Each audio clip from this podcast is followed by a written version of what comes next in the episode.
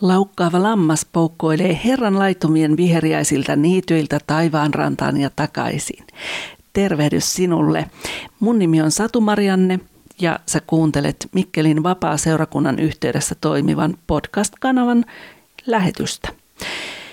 Nyt ollaan tässä jo viime vuoden puolella alettiin hivuttautua tätä aihepiiriä kohti, eli sanojen voimaa kohti. Sitä, mikä valta sanoilla on, mikä valta meidän, meidän puheella on ja, ja myöskin siitä, että millä tavalla Jumala kommunikoi meidän kanssa. Ja nyt mä ajattelin, että tänä keväänä niin voisimme mennä vähän tarkemmin ja todellakin aika tarkasti, jos nyt sanotaan ihan, ihan niin kuin ajattelen, niin tähän aihepiiriin ja siinä mulla on apuna Joyce Mayerin kirja Minä ja minun suuri suuni. Sen on kustantanut kuva ja sana ja ensimmäinen painos siitä on tullut jo vuonna 1997 ja nyt mulla on tässä käytössä toinen painos tätä, tästä kirjasta. Ja tämä ensimmäinen jakso nyt sitten tähän tähän aiheeseen ja tämän kirjan kautta käytävään sarjaan on Opi puhumaan Jumalan kieltä. Otetaan tähän ihan alkuun joitakin kohtia raamatusta ihan alustukseksi ajatellen koko tätä kevättä.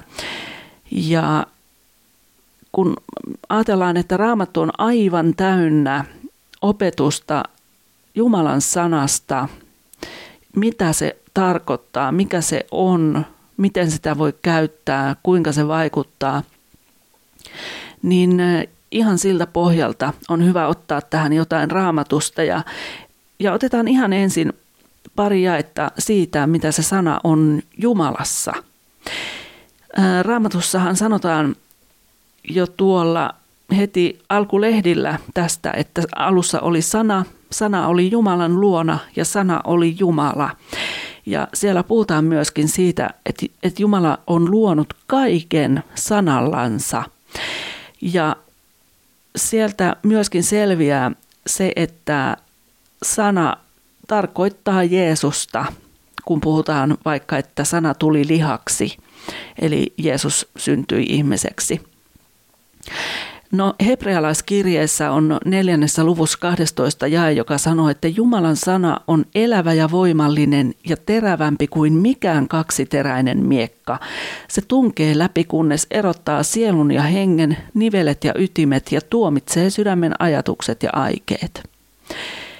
Paljon muitakin kohtia tietenkin raamatussa on, on jotka tuo esille sen, mitä sana on Jumalassa, mutta sitten ihmisen liittyen, niin siitäkin muutamia kohtia. Eli Matteus 15 ja 11 sanoo näin, että ei ihmistä saastuta se, mikä menee suusta sisään, vaan mikä tulee suusta ulos. Se saastuttaa ihmisen. Ja tämä oli mulle todella iso löytö joskus aikoinaan. Öö, mä nuorena ihan vain siksi, koska se oli jotenkin hienoa ja erikoista, niin ryhdyin vegetaristiksi. Mulla ei ollut siinä mitään sen kummempaa ideologiaa takana, vaan että halusin nyt vaan olla vege. Ja, ja kun sitten alkoi tulla raamattu lähemmäs ja tutummaksi ja rakkaammaksi, niin tämä oli semmoinen löytö mulle, kun mä huomasin, että täällä sanotaan, että ihmistä ei saastuta se, mikä menee suusta sisään. Eli se, mitä me syödään, ei saastuta, mutta se, mikä me puhutaan suustamme ulos, se saastuttaa. Ja se saastuttaa sekä meidät sisäisesti, mutta se myöskin levittää sitä saastetta ympäristöön toisen, toisten ihmisten ylle. No sitten on Jeremia ensimmäinen luku ja yhdeksäs jae sanoo, että sitten Herra ojensi kätensä, kosketti minun suutani ja sanoi minulle, minä panen sanani sinun suuhusi. Ja tämä on myös niin kuin ihan konkreettinen asia, että Jumala voi, voi antaa meille sanat oikeaan aikaan sanottavaksi. Jaakob kolme, niin sieltä mä otan muutamia öö, jakeita. Ja tämä on aika siis todella mielenkiintoinen kohta raamatussa.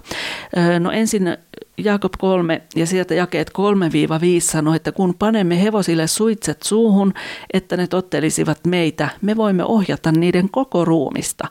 Niin myös laivat. Vaikka ne ovat suuria ja ankarien tulten kuljetettavia, niitä ohjataan varsin pienellä peräsimellä, minne perämies tahtoo. Samoin kieli on pieni jäsen, mutta voi kerskailla suurista asioista. Kuinka pieni tuli ja kuinka suuren metsän se sytyttää. Ja se, mikä mulle tässä on niin kuin nousee erityisesti näistä jakeista, niin on toi, että kun puhutaan laivasta, että vaikka laivat on tuu, suuria, niin niitä ohjataan silti aika pienellä peräsimellä ja sanotaan, että nykyisinkin niin melko pienillä liikkeillä, konkreettisilla liikkeillä ne, ne laivan peräsimet kääntyy. Ja tässä sanotaan, että ohjataan varsin pienellä peräsimellä, minne perämies tahtoo. Eli kyllä niin kuin jokaisella meillä on ö, tässäkin suhteessa se oma tahto. Tietysti sammakot on sitten taas asia erikseen, kun pääsee sammakoita suusta ja sitä käy, käy varmasti jokaiselle joskus, mutta, mutta et kyllä meillä on on kuitenkin niin kuin, eh, jonkinlainen ymmärrys siitä, mitä me suustamme päästetään. Mutta sitten Jaakob 3 ja sieltä 7-10. Siellä sanotaan, että kaikkien petoeläinten, lintujen, matelioiden ja merieläinten luonnon ihminen voi kesyttää ja on kesyttänytkin, mutta kieltä ei kukaan ihminen pysty kesyttämään. Se on levoton ja paha, täynnä kuolettavaa myrkkyä. Kielellä me ylistämme Herraa ja Isää ja sillä me kiroamme ihmisiä Jumalan kaltaisiksi luotuja. Samasta suusta lähtee kiitos ja kirous. Näin ei saa olla, veljeni. Ja sisareni voisin itse lisätä. Ja vielä sitten psalmit 141 ja 3 sanoo, että Herra aseta suulleni vartija, vartioi huulteni ovea. Ja se on jännä juttu, kuinka paljon raamatussa on opetusta ja muistutusta meille siitä, että, että me voidaan pyytää Jumalalta apua, mitä erilaisimmissa asioissa. Ja yksi on todella tämä, että, että jos sulla on sellaista niin kuin mulla on ajoittain havaittavissa, että pääsee sammakoita, niin me voidaan pyytää Jumalalta apua siinä, että Jumala niin kuin, ö, laittaisi vartijan sinne meidän suulle, että sieltä ei, ei loikisi ne sammakot minne lystää.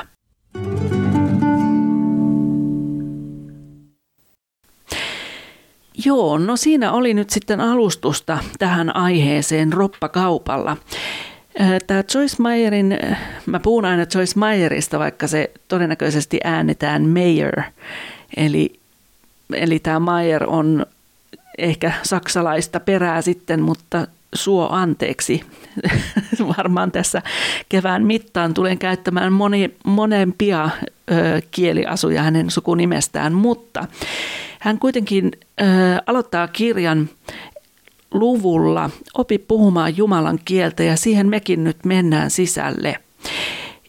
Ja mä haluaisin kysyä sellaisen kysymyksen sulta, jonka olen kysynyt kyllä itseltäni ja yritän huomioida sitä niin paljon kuin vaan muistan. Kun sulla on ongelmia, niin mitä sä teet? Puhutko sä niistä ongelmista paljon sun ystäville tai, tai perheelle tai, tai rukoiletko sä sen puolesta, että Jumala ottaisi ne ongelmat pois tai käsittelisi ne jollain tavalla? No Raamattuhan kehottaa meitä puhumaan ongelmille, eli että emme puhuisi niistä, vaan niille – ja siellä on Markus 11, jakeet 22 ja 23, joista se selviää, kun Jeesus itse sanoi, että pitäkää usko Jumalaan, Totisesti minä sanon teille, jos joku sanoisi tälle vuorelle, nouse ja heittäydy mereen, eikä epäilisi sydämessään, vaan uskoisi sen tapahtuvan, mitä hän sanoo, niin se hänelle tapahtuisi. No tietenkin nyt voidaan niin kuin sanoa ja alkaa miettimään, että kuinka monta kertaa olemme nähneet vuoren heittäytyvän mereen. On sitä sitten käskenyt kuka tahansa, niin mä veikkaan, ettei kauhean moni ole tämmöistä tapahtumaa todistanut, mutta, mutta mä itse ajattelen tämän sillä tavalla, että ne vuoret, ne on niitä meidän ongelmia, mitä meidän elämässä on. Ja sen sijaan, että, että me niiden edessä kyyristyyttäisiin nurkkaan ja odotettaisiin seuraavaa iskua, niin me voidaan myöskin hyökätä Jumalan sanalla. Me voidaan puhua niille meidän vuorille. Ja me voidaan ö, sanoa niille, että nouse ja heittäydy mereen esimerkiksi. Mutta sen takia, että tätä Jumalan sanaa voisi käyttää niin tehokkaasti, niin se on todella tärkeää, että me ymmärretään, mitä Raamattu kirjoittaa. Koska esimerkiksi silloin, kun saatana kiusasi Jeesusta erämaassa, se oli 40 päivää, muistaakseni se, se aikajakso, jonka Jeesus oli siellä erämaassa kiusattavana. Ja mitä ikinä saatana Jeesukselle sanoi – niin Jeesus vastasi täsmällisesti Jumalan sanalla. Ja sä voit lukea tästä enemmän tuolta Luukkaan neljännestä luvusta. Ja siitä, mitä siitä seurasi sitten, että, että Jeesus käytti Jumalan sanaa ja hän ei millään tavalla alkanut keskustelemaan saatanan kanssa, vaan hän vastasi niin kuin eksaktisti ja täsmällisesti niihin saatanan valheisiin ja petoksiin, niin se mikä siitä seurasi oli, että Jumalan sanalla vastaaminen teki ne välittömästi tyhjiksi. Ja saatana ei pystynyt etenemään siihen suuntaan, mihin oli, oli ollut halukas. No, mitä sitten, kun me puhutaan näille meidän vuorille, niin on aika usein se tilanne, että että välittömästi ei tapahdu yhtään mitään. Ja jos me ajatellaan vaikka, verrataan vaikka, että sä oot kiven hakkaa ja sulla on hakku, ja sä hakkaat sellaista isoa kalliomurikkaa tai kiven murikkaa, ja sä oot hakannut jo sen 400 kertaa ja mitään ei, ei tapahdu eikä näy jälkeäkään siinä kivessä.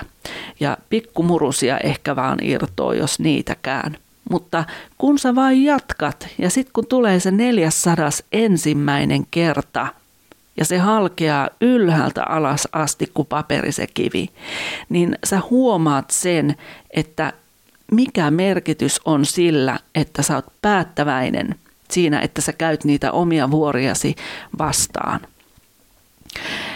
Ja usein se kysyy sitkeyttä ja tahdon lujuutta, mutta myös nöyryyttä Jumalan edessä, että että, että sä opit ottamaan sen auktoriteetin silloin, kun me kohdataan niitä ongelmia.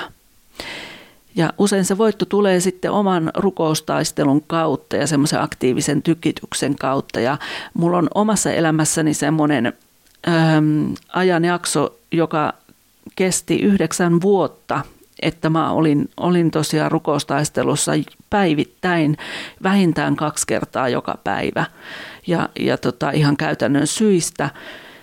Ja tietenkin siis täytyy tässä korostaa nyt sitä, että omassa voimassa en totisesti olisi siihen pystynyt, mutta pyhähenki nosti ne rukoukset aina kaksi kertaa päivässä vähintään.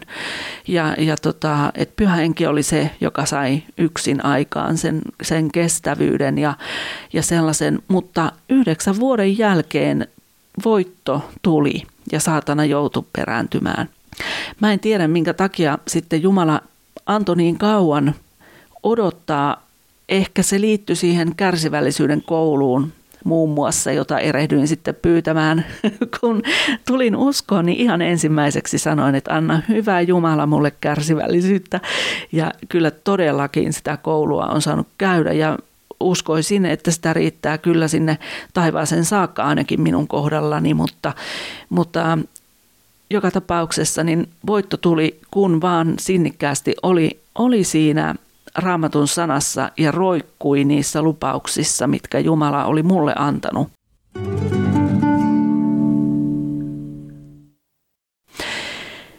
Mikä on kuuliaisuuden ja anteeksi antamisen osa tässä taistelussa? taistelussa näitä meidän vuoria vastaan. Niin Raamattu kansalle version käännöksen mukaan siellä sanotaan Markuksen evankeliumissa luvussa 11 jakeissa 24-26, että sen tähden minä sanon teille, kaiken mitä te rukoilette ja anotte, uskokaa, että olette sen jo saaneet, niin se tulee teille. Kun seisotte rukoilemassa, antakaa anteeksi, jos teillä on jotakin jotakuta vastaan, niin että myös teidän isänne, joka on taivaissa, antaisi teille anteeksi teidän rikkomuksenne. Mutta jos te ette anna anteeksi, ei myöskään teidän isänne, joka on taivaissa, anna anteeksi teidän rikkomuksianne. Eli se kuuliaisuus, niin se on yhtä tärkeää kuin tahdon lujuus. Ja miksi niin? No siksi, että ilman sitä kuuliaisuutta ja anteeksantamusta, niin meidän puheet näille meidän, meidän vuorille, niin ne on yhtä tyhjää piipitystä. Niissä ei ole minkäänlaista voimaa eikä auktoriteettia. No jos katsotaan vähän tarkemmin noita jakeita, tuolta mä aloitin jo kun, kun oli puhe näistä vuorista, niin mä aloitin jo Markuksen 11 ja ja, ja 22 oli se ensimmäinen, niin sieltä lähtien, jos katsotaan hiukan tarkemmin palastellaan, niin siellä jakeessa 22 ensinnäkin Jeesus kehottaa uskomaan. Hän sanoo, että pitäkää usko Jumalaan ja se tarkoittaa, että pitäkää koko ajan usko Jumalaan. Älkää laskeko missään kohtaa siitä irti, vaikka mitä tapahtuisi. Ja jakeessa 23 hän sitten puhuu uskon vapauttamisesta puhumalla, eli sanalla. Eli tässä kun sanotaan, että totisesti minä sanon teille, joka jos joku sanoisi tälle vuorelle, nouse ja heittäydy mereen, eikä epäilisi sydämessään, vaan uskoisi sen tapahtuvan, mitä hän sanoo, niin se hänelle tapahtuisi. No sitten jakeessa 24 hän puhuu nimenomaan uskon rukouksesta. Eli kaiken mitä te rukoilette ja anotte, uskokaa, että olette sen jo saaneet, niin se tulee teille. Nyt mä jotenkin haluaisin tässä kohtaa vähän pysähtyä ja, ja tota, niin tarkentaa sitä, että niin kuin mä kerroin omastakin kokemuksesta tuon, että, että Jumalahan ei ole mikään automaatti. Jos me rukoillaan, että, että Herra, anna mulle Audi tuohon pihalle, niin todennäköisyys sille, että se tapahtuu, on varmaan yksi miljardista. Eli, eli Herra ei todellakaan ole semmoinen automaattinen lahjanantaja siinä mielessä. Mutta sitten jakeessa 25 Jeesus antaa käskyn antaa anteeksi.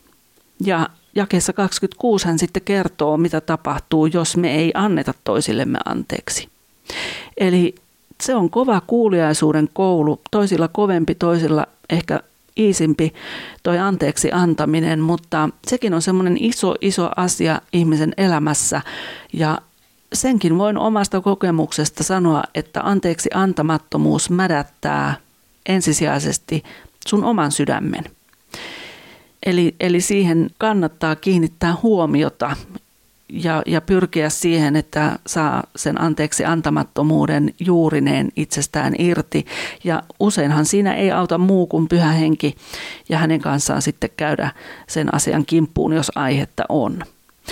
No, raamatussa on tosi paljon sellaisia pieniä kuriositeetteja, jotka saattaa jäädä aika helposti meiltä huomaamatta ja, ja pieniä sanoja. Ja eräitä sellaisia ovat muun muassa jos ja mutta sanat. Minkä takia ne sitten on tärkeitä? No, laitapa merkille seuraavassa tekstissä jos-sana. Tämä on 5. Mooseksen kirja 28 ja 1-2 että noudata tarkoin kaikkia hänen käskyjään, jotka minä tänä päivänä sinulle annan, ja toimit niiden mukaan, niin Herra, sinun Jumalasi korottaa sinut kaikkien maan päällä olevien kansojen yläpuolelle. Jos kuuntelet Herran, sinun Jumalasi ääntä, kaikki nämä siunaukset tulevat sinun osaksesi ja saavuttavat sinut. Ja sitten siinä luetellaan niitä siunauksia, mitä saa, jos kuuntelee Jumalan ääntä. No seuraavassa tekstinpätkässä sitten esiintyy mutta, ja se myös on hyvin merkityksellinen. Tämä on yksi korintolaiskirje, luku 1, jakeet 9-10 ja 38 käännöksen mukaan. Jumala on uskollinen, hän, jonka kautta te olette kutsutut hänen poikansa Jeesuksen Kristuksen meidän Herramme yhteyteen. Mutta minä kehoitan teitä, veljet, meidän Herramme Jeesuksen Kristuksen nimeen, että kaikki olisitte puheessa yksimieliset, ettekä suvaitsisi riitaisuuksia keskuudessanne, vaan pysyisitte sovinnossa ja teillä olisi sama mieli ja sama ajatus. Eli Jumala on uskollinen, mutta siitä huolimatta meidän tulee olla kuuliaisia, eli hoitaa niin sanotusti se oma tonttimme.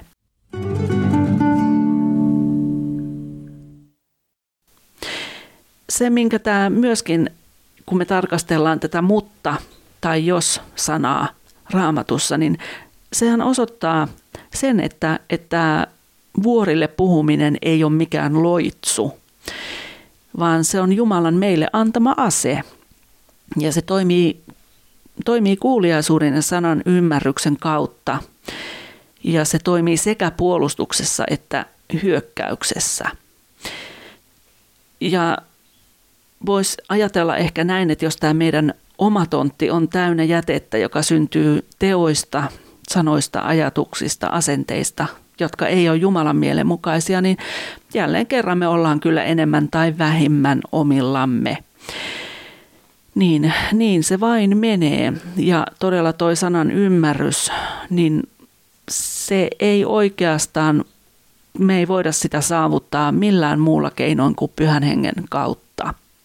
Koska Raamattu itsekin sanoo, että henki tekee eläväksi, kirjain kuolettaa ja se on totinen tosi. Eli tästä nyt yhteenvetona tähän astisesta, niin Jumala ei ole mikään ihmeautomaatti, joka laittaa tapahtumaan kaiken, minkä kuvittelemme valtavalla uskomme voimalla tuovamme julki. Ja sen, mitä me sanotaan, niin sen täytyy olla sopusoinnussa Jumalan sanan ja hänen tahtonsa kanssa. Sen täytyy olla Jumalan asettamien ehtojen mukaista, eikä se siis tipahda meille niin kuin manulle illallinen. Mutta sitten mä kysyn sulta, että puhuksa Jumalaa? Jumalan kielen oppimiseen on omat työn, työkalunsa ihan samalla tavalla kuin vaikka espanjan tai ranskan tai englannin. Ne on ehkä hiukan totutusta poikkeavat, eli ensimmäisenä raamattu ja toisena pyhä henki. Ilman näitä Jumalan kieltä ei pysty oppimaan. Niiden kautta tulee sitten ajan myötä se Jumalan sydämen tunteminen. Raamattu on paikkapaikoin ihan selkeä ja yksiselitteinen, mutta siellä on paljon myös sellaisia kerroksia, joita ei voi järjellä avata. Ja niin kuin äsken totesin, niin, niin Raamattu itsessään jo puhuu siitä, että henki on se ainoa, joka tekee eläväksi sen sanan, joka Raamatussa on. Öm, vaikka se on selkeä, niin se ei kerro meille esimerkiksi sitä, että mitä maitoa kannattaa ostaa tai millaiset vaatteet vaikka pukisin tai, tai millaisen auton mä ostaisin. Vaikka siis pyhä henki saattaa tietenkin senkin kertoa, kyllä, ihan totta. Mutta monta kertaa se Jumalan tunteminen ja, ja tämmöinen niin raamatun Jumalan puheen ymmärtäminen raamatun kautta, niin se vie todellakin ihmiseltä aikaa. Ja ensiarvoisessa asemassa on se meidän oman sydämen asenne, eli alttius ja halu oppia lisää Jumalasta.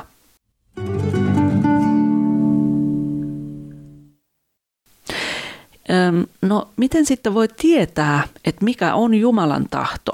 Liittyen tuohon sydämen asenteeseen – niin raamatussa on eräs tosi tosi mielenkiintoinen asiakokonaisuus.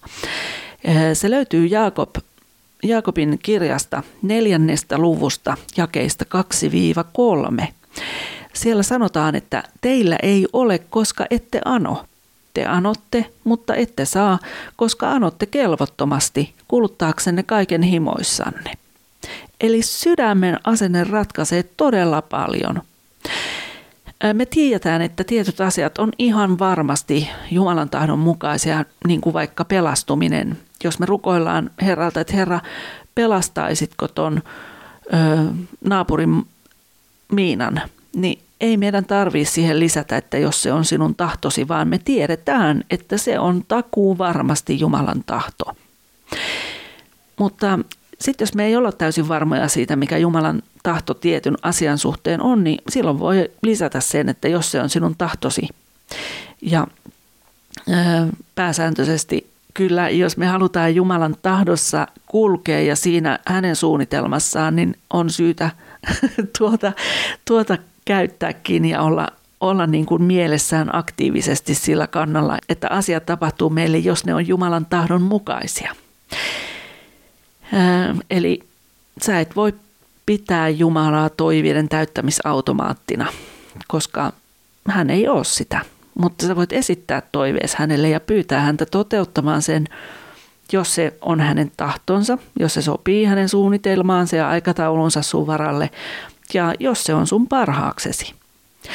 No lopuksi vielä vähän pidempi melkoisen suora lainaus tästä kirjasta Minä ja minun suuri suuni, jonka kirjoittaja siis on Joyce Meyer. Ja sieltä äh, hän ensin siteraa raamattua yksi korintolaiset kolme ja yksi. Minä en voinut puhua teille veljet niin kuin hengellisille ihmisille, vaan niin kuin lihallisille, joita lihallinen luonto hallitsee, niin kuin pikkulapsille Kristuksessa.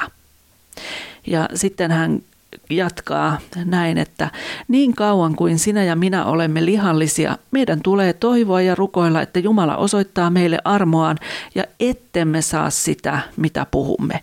Saatamme puhua useitakin sellaisia asioita, jotka pohjaavat Jumalan tahdon sijasta omaan tahtoomme.